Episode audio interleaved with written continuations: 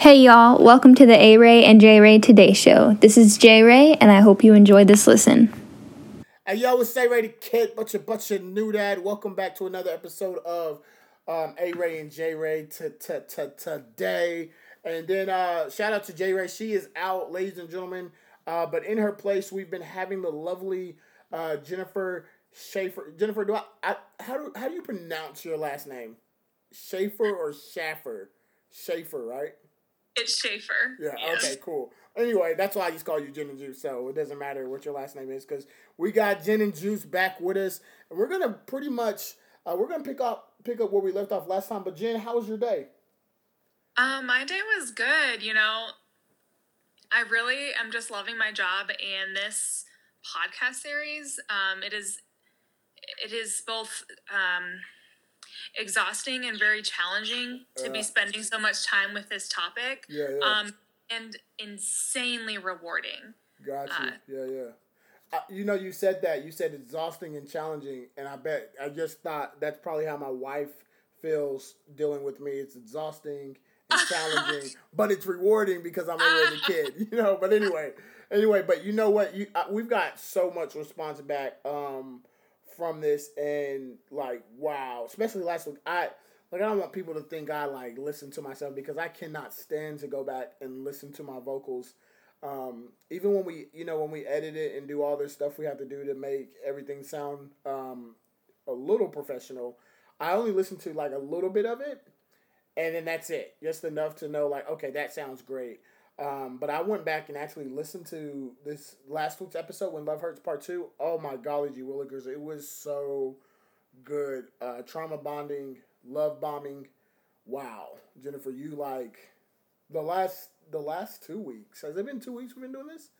Yeah, this is week number three. Yeah, week number three. It's just been so good, and I just, man, people keep sharing, uh, keep uh, listening, because wow, it's only. And let me tell you guys something. It's only. It's only gonna get better and better and better and better and better. And so, real quick, uh, Jen, uh, let's do a review if you don't mind. Uh, walk us through, uh, real quick, what trauma bonding is. Yeah, sure. Um, so if you guys are just jumping in on this episode, first, definitely recommend um, hitting pause right here and going back um, and at least epi- listening to episode two. Right, Um, right, right. Just start from the beginning with trauma bonding. Um, but I like I like to think of trauma bonding as a series of behaviors that people engage in in an attempt to meet an unmet attachment need that's that often stems from their childhood, um, or they're looking to feel worthy, loved, special, or valued. Now, these patterns often result in toxic relationships where the needs of the partners continue to go unmet and the attachment wounds are left unhealed and oftentimes come out worse than they were at the start of their relationship. So, when the stages of trauma bonding progress without interruption, toxic relationships easily turn into different forms of abuse. So, whether that's mental, emotional, or physical, there is very rarely a positive outcome for a relationship that is built through trauma bonding. Right, got you, got you. Wow, so good. You guys definitely got to go back and listen to last week. Um, go listen to the last two weeks, but last week, wow, love bombing. That and love bombing is phase one. And tonight, ladies and gentlemen, we we present to you and we give you phase two, and that is trust and dependency. Uh, so Jennifer, my, my first question to you is, what does uh, the trust and de- dependency stage or phase look like? And actually, let me make it a twofold question, if you will. What does it look like, and what does it feel like? Sure. So the trust and dependency stage builds directly onto the love bombing stage. Once an initiator feels like they have successfully convinced their target of of their worthiness and their capability, um, they they begin to shape the target to rely almost exclusively on them for mental and emotional support. Um, in some more serious cases, uh, you may you may also see that an initiator can begin to exert financial dependency over the target, um, and that can be concerning. But more often than not, it's it's primarily focused on the mental and emotional support. So because this stage generally begins in what would still be considered the beginning stages of an intimate relationship and can really just feel like you've found a partner that's incredibly supportive and you may not immediately be able to recognize that their actions are actually pulling you away from your primary support system.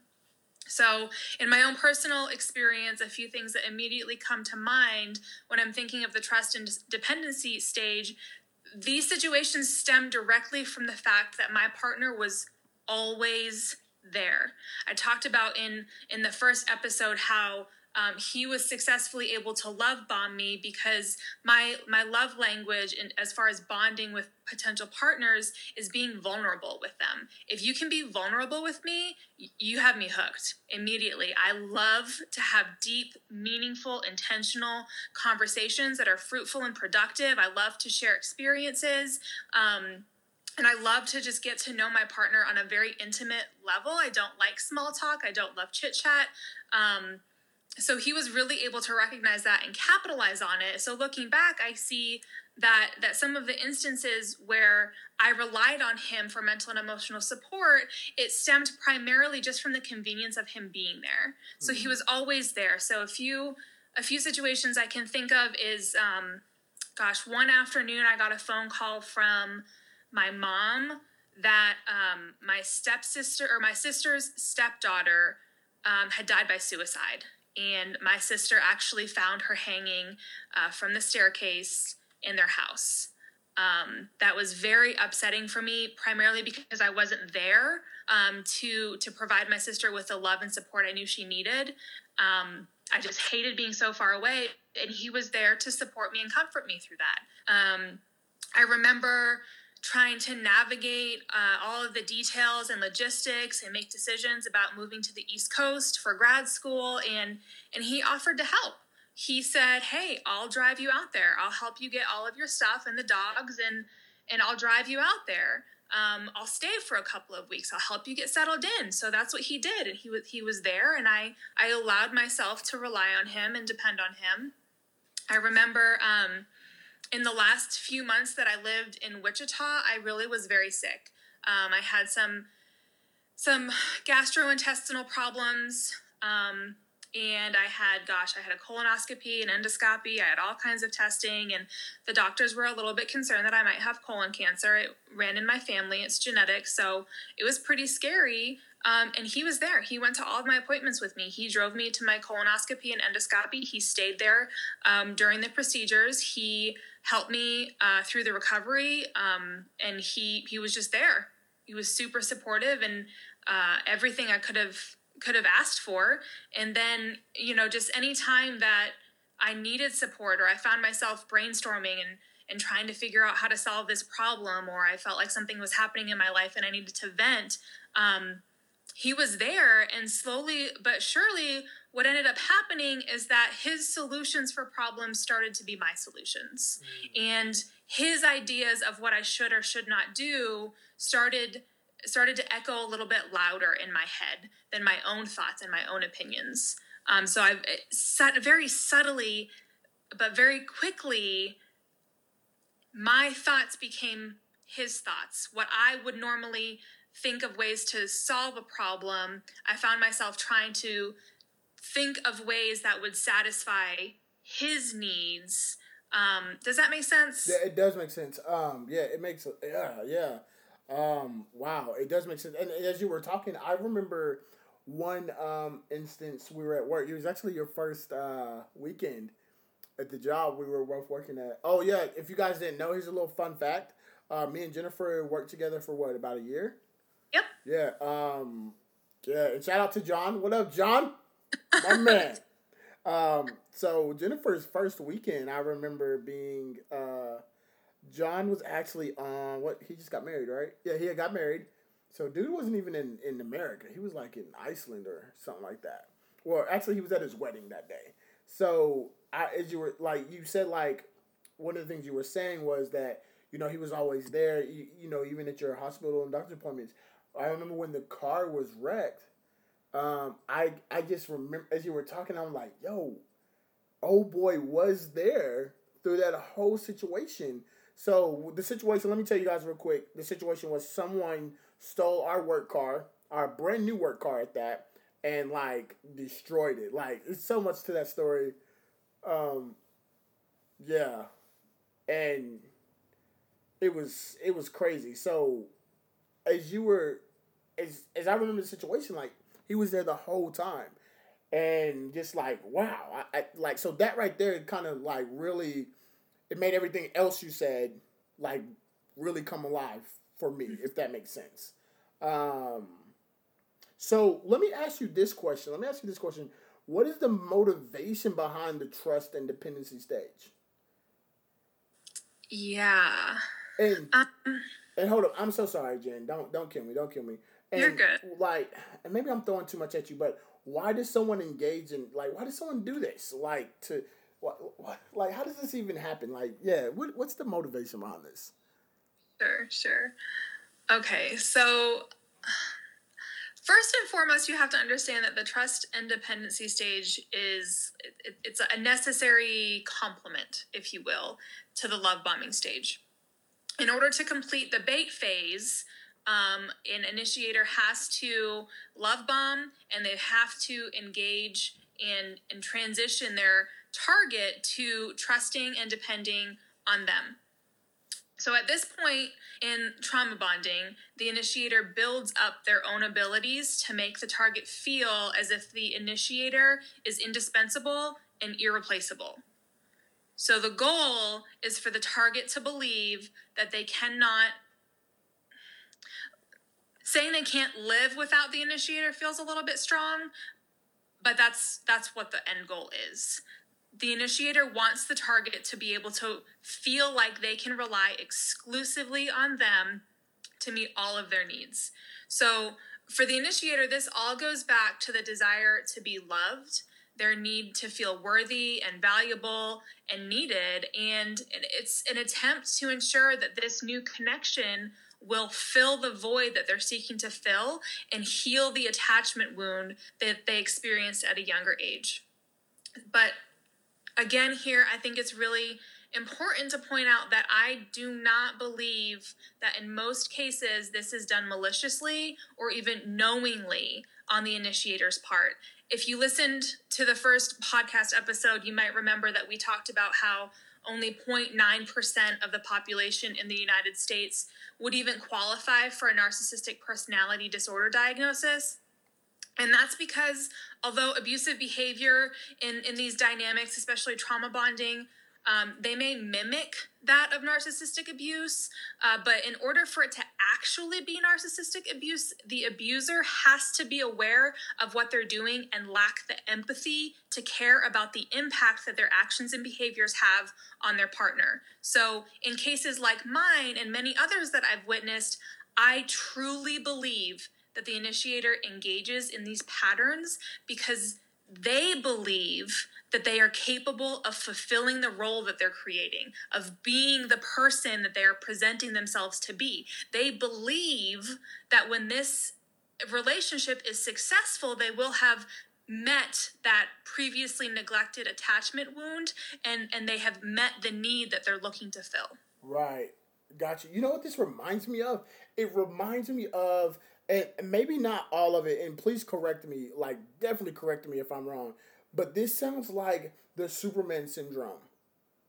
Like I had like there's a problem in this relationship or in this person's life, so I gotta, you know, take off the glasses, break open the shirt, put the S in my chest, and I have to save this person in every area of their life that they're struggling with. Is this is this similar to that?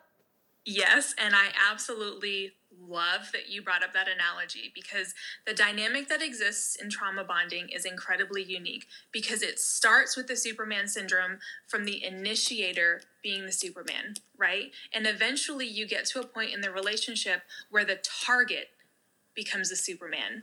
And we'll get into that later, but I love that we can introduce it at this stage because that starts to explain and help people to understand why the target would stay in an abusive relationship for so long. Because eventually we get to a point in the relationship where we feel like, one, the initiator has already sacrificed so much for us. They've already done so much for us. They are so capable of making us feel loved and they, they're so reliable and trustworthy and dependable and we can count on them. Surely they can count on us too. Surely this person can count on me to love them long enough to heal. Wow. So so I guess we're gonna talk more about this later on in a different episode, right? But I just have to say, so I'm, I'm gonna say this and then we can move on so eventually, Superman trying to save Lois, and then Lois ends up becoming Superwoman, but then she's really trying to save Lex Luthor now. Yeah. Oh yeah, we I can't wait till we get to that. Man. Yeah. That that's yeah. gonna be crazy. So so all right, so what are the consequences, Jen? Jen and Juice, what are the consequences of the trust and dependency stage for the abuser and the abused? Okay, so I know in the beginning of this episode I said that this, um, you know, sitting with this this work and these experiences is very challenging, and and this was one of the more challenging areas to sit with because on the surface it might seem like the consequences of the trust and dependency stage are minor um, but when you really look at it, you start to recognize that it is at this point in the relationship that the target begins to withdraw from close family and friends. And at this point in the re- relationship development, both the target, their family, and friends all believe that the target is actively making that choice, that they are choosing to withdraw from their family and friends um, because, you know, they're part of a new and, and budding, exciting relationship. Um, and and they're hopeful that that behavior will fade and that those relate those friendships and connections will be able to re-engage at a later point in that intimate relationship. Um, and the reality is it just feels good to have a partner that promises their love and support and it feels good to have a partner that's always there and available to to help you solve a problem or support you through a scary medical situation and it just feels good to have someone to lean on. So it on the surface it just feels like there's not really any consequences of this stage. Um, but unfortunately, by the time anyone recognizes how it's this pattern right here that differs from the development of a healthy relationship, a great deal of damage will likely already be done. Um, because actually, the decision to withdraw from those outside relationships, friendships, family communication was not entirely conscious on the part of the target.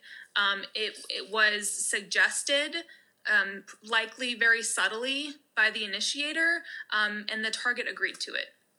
Gotcha. And that might just that might just look like because the initiator is always there, then the, the target doesn't have to rely on their friends and family. The convenience of having their partner there makes it that much easier. Um, the consequences for the initiator, I really, really had to dig deep to understand what the consequences of this stage might be for the initiator and how success at this stage ultimately leads to the beginning of the end. Um, this stage in in trauma bonding is likely the last time that the target and the initiator will experience those those highs that we've talked about in previous episodes. Um, this is the last stage of trauma bonding um, before the relationship starts to unravel, and that sounds kind of alarming because this is only the second stage of trauma bonding.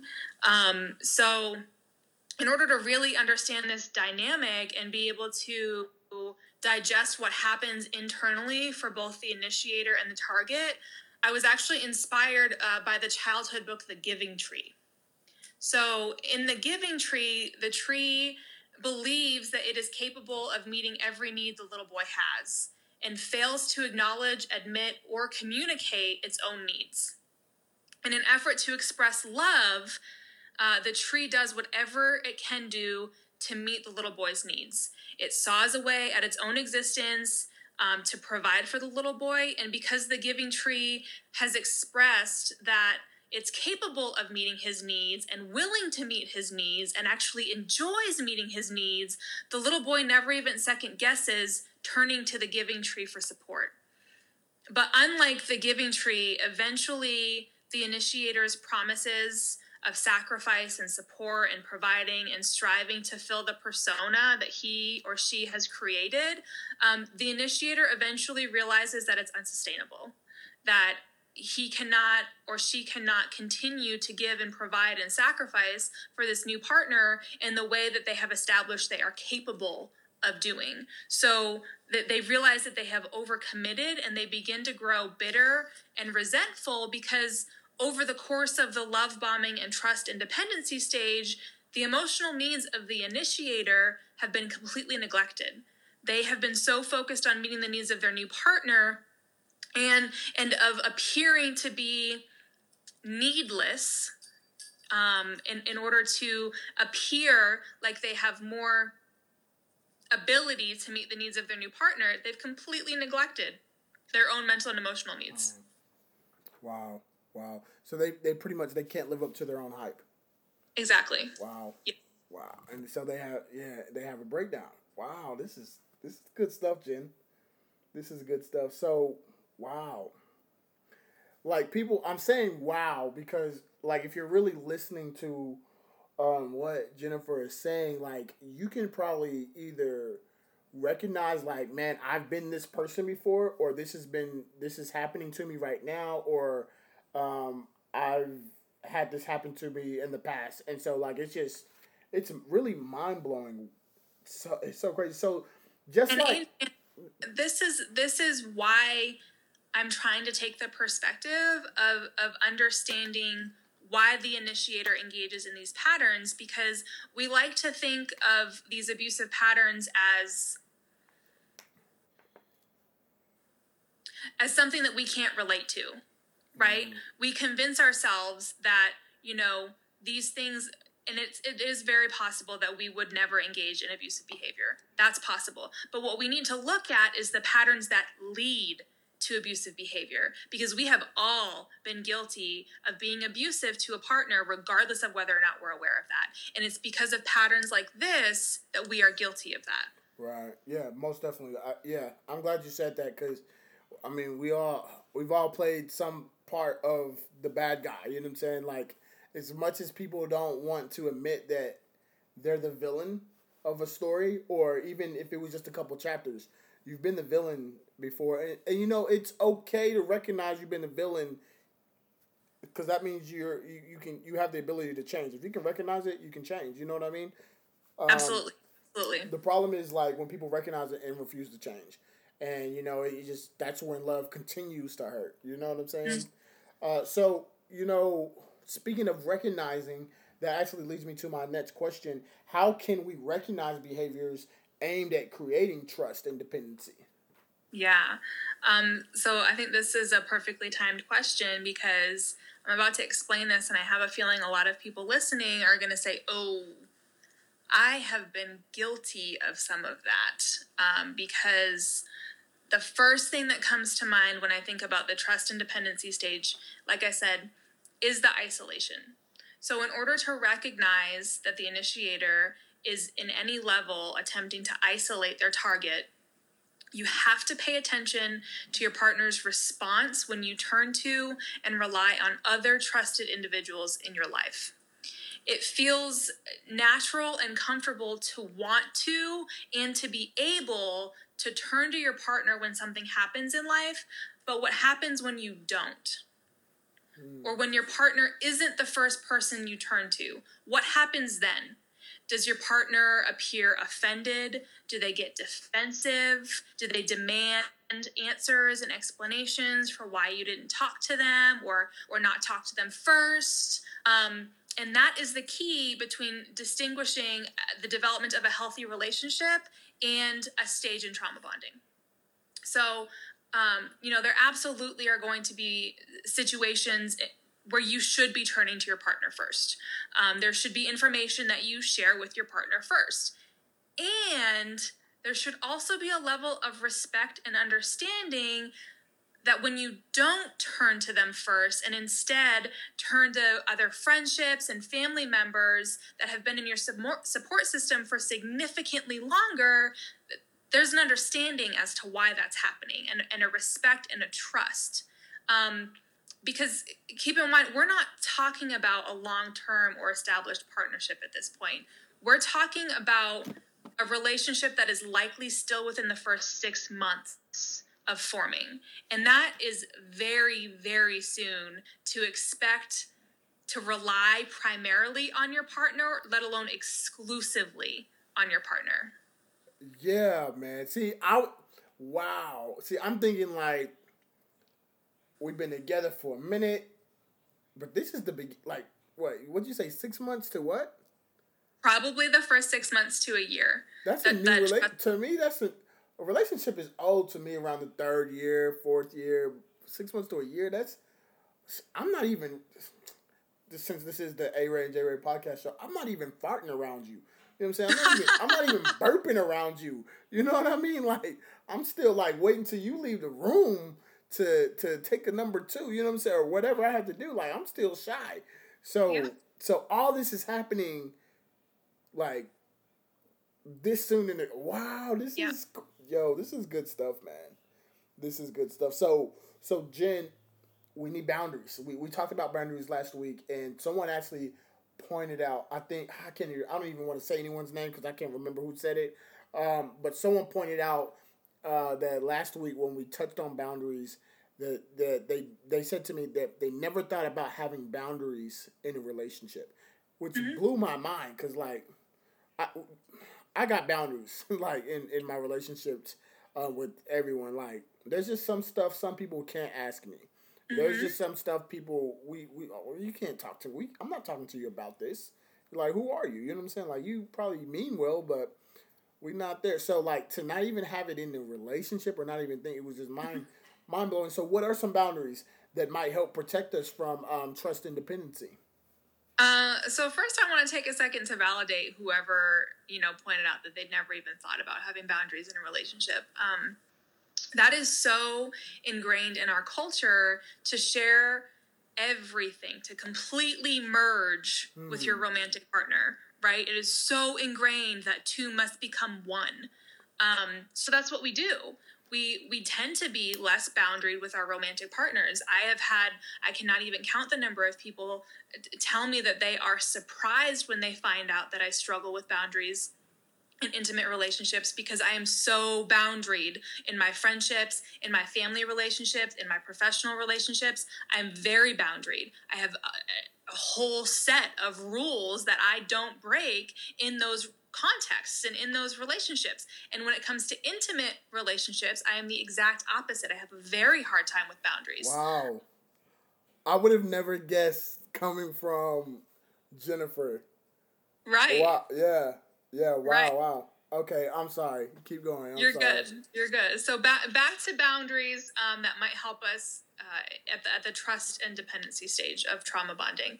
Um, I feel like I have to bring up the reality that we are now on stage two, right? And we've already talked about stage one. So the first thing we're going to do is we're going to revisit the boundaries that we set in stage one. So, hypothetically, if you are still enforcing those boundaries and you feel free and safe to spend your time as you please um, and to communicate with who you please uh, and, and to continue engaging in loving and healthy relationships outside of your intimate relationship, um, then we're probably not talking about a relationship that's following the trauma bonding path, right? But if you start to notice that you've had a hard time maintaining the boundaries that we set in stage one, or or you've noticed that you've been maybe a little bit too flexible with those boundaries and you're starting to feel like you can no longer establish boundaries or enforce previously set boundaries, then we might be talking about trauma bonding. And um, we really need to talk about reestablishing boundaries from stage one, you know, make that attempt. Um, and then if that's still not su- successful, I have to encourage you to reevaluate your well-being inside of the relationship and whether or not that that's something that you want to continue. Okay, so so step one in setting boundaries is revisiting boundaries you have already attempted to set if those boundaries are not being respected, you're going to run into problems. Okay? That's the first red flag that most people ignore is that their boundaries are not being respected. But Um, let's focus on the possibility that you have established boundaries to protect you from love bombing. So, stage one of trauma bonding is love bombing.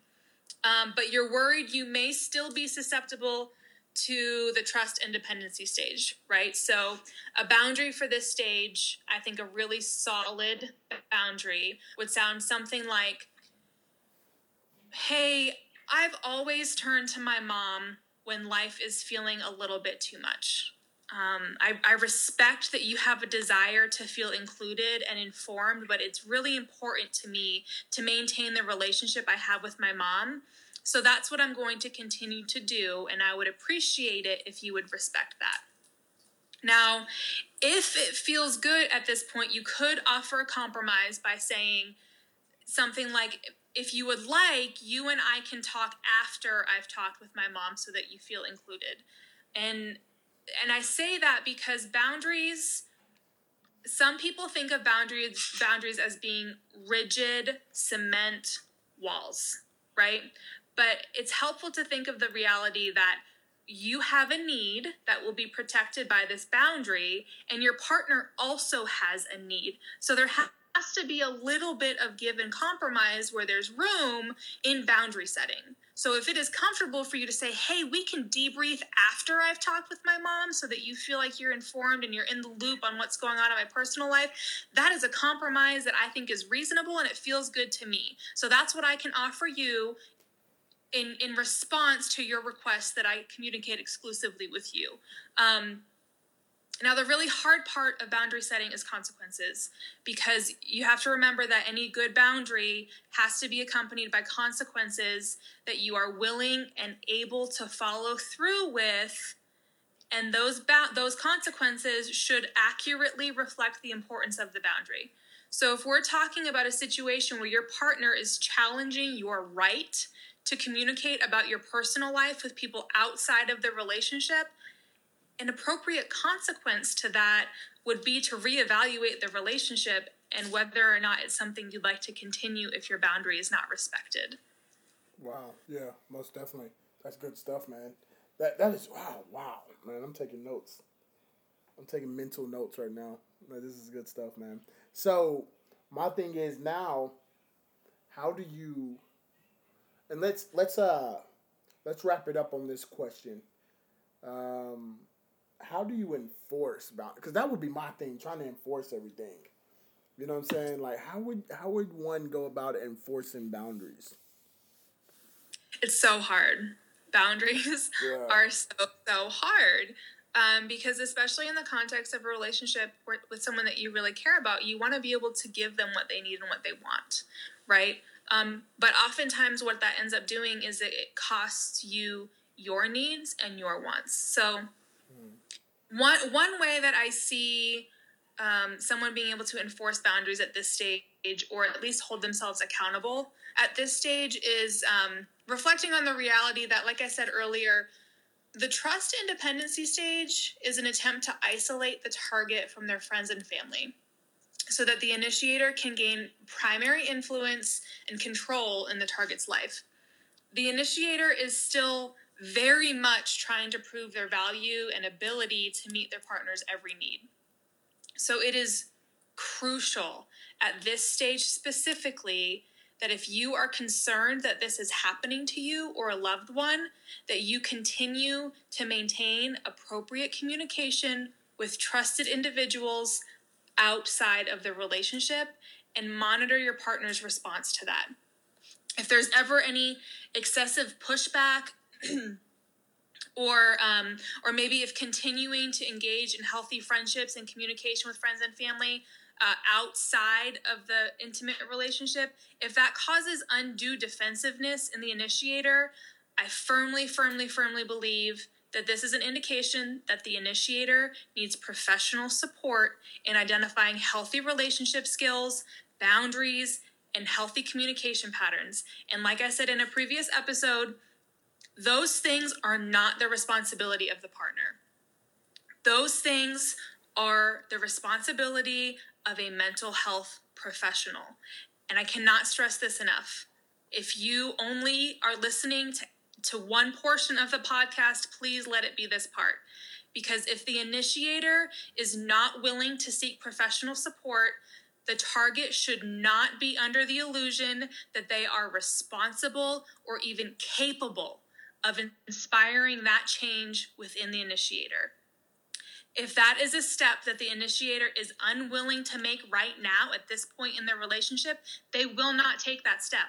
It's not going to happen in the context of this relationship. No one can inspire a person to take the necessary steps to grow and improve because that only happens when that person is ready and willing to take a hard look at themselves and make some improvements. And most importantly, no one is obligated to stand by someone and tolerate being mistreated in the name of love while they wait for their partner to suddenly be inspired to heal and grow and be the person they promised they were from the beginning. If you are in a relationship where you are recognizing that the person that you thought you were in a relationship with is suddenly changing and is unwilling to do anything about it, you are not going to change that. That's a pattern that you are not going to interrupt unless you end the relationship. There is no problem for you to solve. You, you cannot be the rescue in this situation. It's not going to happen. Right. That's, that's good stuff. Yo, so take off the little Power Ranger helmet, put down the little Superman cape or Superwoman cape, Wonder Woman uh, shield, and and just please listen. Like I really love how you ended that because like a lot of people try to be licensed therapists and stuff. Like, yo, you didn't go to school for that, man. You don't know what you're doing, man. Let somebody who knows what they're doing step in because truth is I just I just want to interrupt with you yeah, and that I am a trained mental health oh, professional. God, it is still not my job in the context of my intimate relationship to be a mental health professional for my partner. If it mm. is not my job, yeah. it sure as hell is not anybody else's. Hold on, say that one more time. If it's not my job, it sure as hell is not anybody else's. That's real. That's and that's coming from a y'all hear that? Y'all that's coming from a professional that just said, listen, if it ain't my job, I ain't doing it. You know what I'm saying? So y'all gotta stop because ultimately I feel like people will try to they you you'll kill yourself trying to trying to give somebody else life support or give somebody else life. Not even life support, but give someone else life. You, know you will kill yourself or you will be killed. Yeah. Yeah, that's that's that's a reality. That is yeah. People sit around in these relationships and they just they they sit on hope waiting for their partner to change. And it is a hard ass giant pill to swallow to recognize that that change is not coming. Yeah. It's, yeah. Yeah. That yeah, that is that has to be tough to realize, especially if you you put work and you prayed about it and you prayed about it and you've been to the, you know I was just I think it was me and you talking the other day. There's just some things you cannot pray away, you know, right. and and other people uh, actions and their choices and their decisions that's between them and God, you know. Um, now I'm not saying there's no power in prayer, but like that's a whole different podcast for another day. But there are some things in life, people, you cannot just pray away. Uh, you will, you will, you will learn the hard way that you know. It's it's some things just God has to do on His time, and It's not your job to mm-hmm. try to play God either.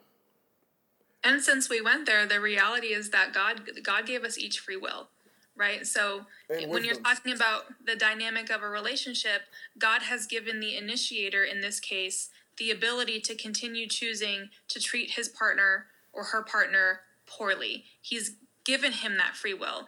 He has given that person the ability to choose whether or not they are going to turn to God in prayer and support and ask for healing um, and, and growth and the ability to be a better person.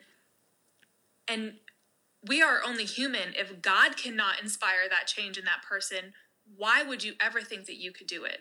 But that's what we do. We sit around waiting and hoping and praying that we're going to be enough to inspire change in this person's heart, and it's just not going to happen. That's a fairy tale that doesn't exist. Yeah, that's real. That's real. It's just not going to, it's a fairy tale that, oh my, man, Gin and Juice, man, you you come again with the fire, man. Wow. So, ladies and gentlemen, listen, listen. Next week, make sure you come back because we're gonna pick this back up again. Phase three, criticism, and I can't. I'm I'm really I'm hyped about this one, um, because yeah, criticism is one of those things, man. That uh, we're gonna we have a lot to talk about next week, and I'm Yeah. looking forward to hear you share more with us. Um, shout out to J Ray. This is A Ray.